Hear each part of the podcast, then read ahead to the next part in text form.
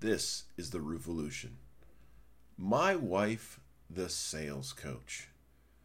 In 2006, with my wife nearly seven months pregnant, I resigned from my career in the biotech space for another career selling uniforms. And honestly, it came down to two things traveling nonstop versus not traveling at all. There was also this other major component, but I can't remember what was. It? Oh, yeah, it was money. Not that big of a deal. And initially, I had it all planned out. I'd put in a two week notice, which ended on a Friday, and start my new career on a Monday. And since I had a company car, this would give me plenty of time over the weekend to get a new one. And everything was just gonna be great. Until it wasn't. And my company decided they didn't want me to hang around for two weeks and thought I should leave immediately, obviously without my car. So I called my new boss, who graciously allowed me to start immediately. Whew, I just needed one day to find a new car before I started. And finding a new car in one day was quite the task. And it's the moment in the story where we get to the heart of the point I'm going to do my best to make. See, my wife and I had a plan. I would drive around all the dealerships after she got home from work in her car until I found one. And then we'd go into these negotiations with the dealership together. Oh, yes. That seemed like such a great idea until I actually brought her into one and s- sat down with me. Because my wife was an absolute bulldog.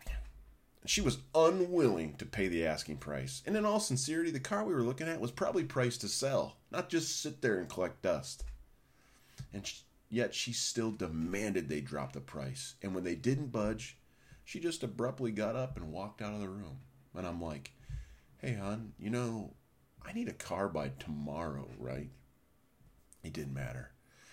She was not going to be taken advantage of, and she certainly wasn't going to be ripped off. Not a chance. I'm not sure what it was. Maybe it was the intimidation of a pregnant and irritable woman in her third trimester, or perhaps it was a salesperson who knew better than to mess with her on that particular day. But he just caved into her demands. Oh, by the way, this has happened on way more than one occasion with her.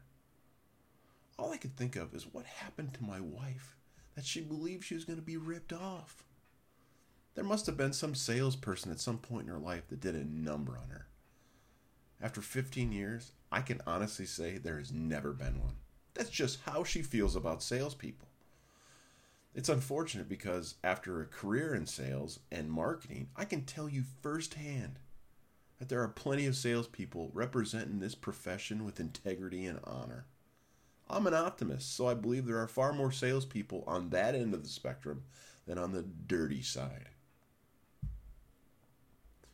I'm not naive. I get that there is a stigma that surrounds our profession. Although the stigma seems to be fading with more and more companies changing their culture and proving it to us through quality marketing and advertising, it appears to still be very much alive today. But that's not the case for me, no. I don't have time to mess around with all these cheesy sales moves. I can assure you, you will never get the song and dance from me or anyone on our Roofle team. The price is the price, and we believe it's an excellent price. So much so that we're willing to guarantee it's the lowest price. But we don't necessarily expect you to just come back to us because of the cost. For Roofle, it's about being a resource for our customers. A resource in our industry, or sales for that matter, is someone who will always answer your questions and recommend the best solution, regardless if it benefits them. So, if you're talking to me or anyone on my team for that matter, you will never get a biased answer. You can't because I've already instructed everyone on the team to imagine the customer is your pregnant wife who doesn't have any time to mess around. When I say we're going to be a resource, that means answering your questions and concerns even when you're considering another contractor. Even if you choose another contractor. When I say we're going to be a resource, that's exactly what we intend to be.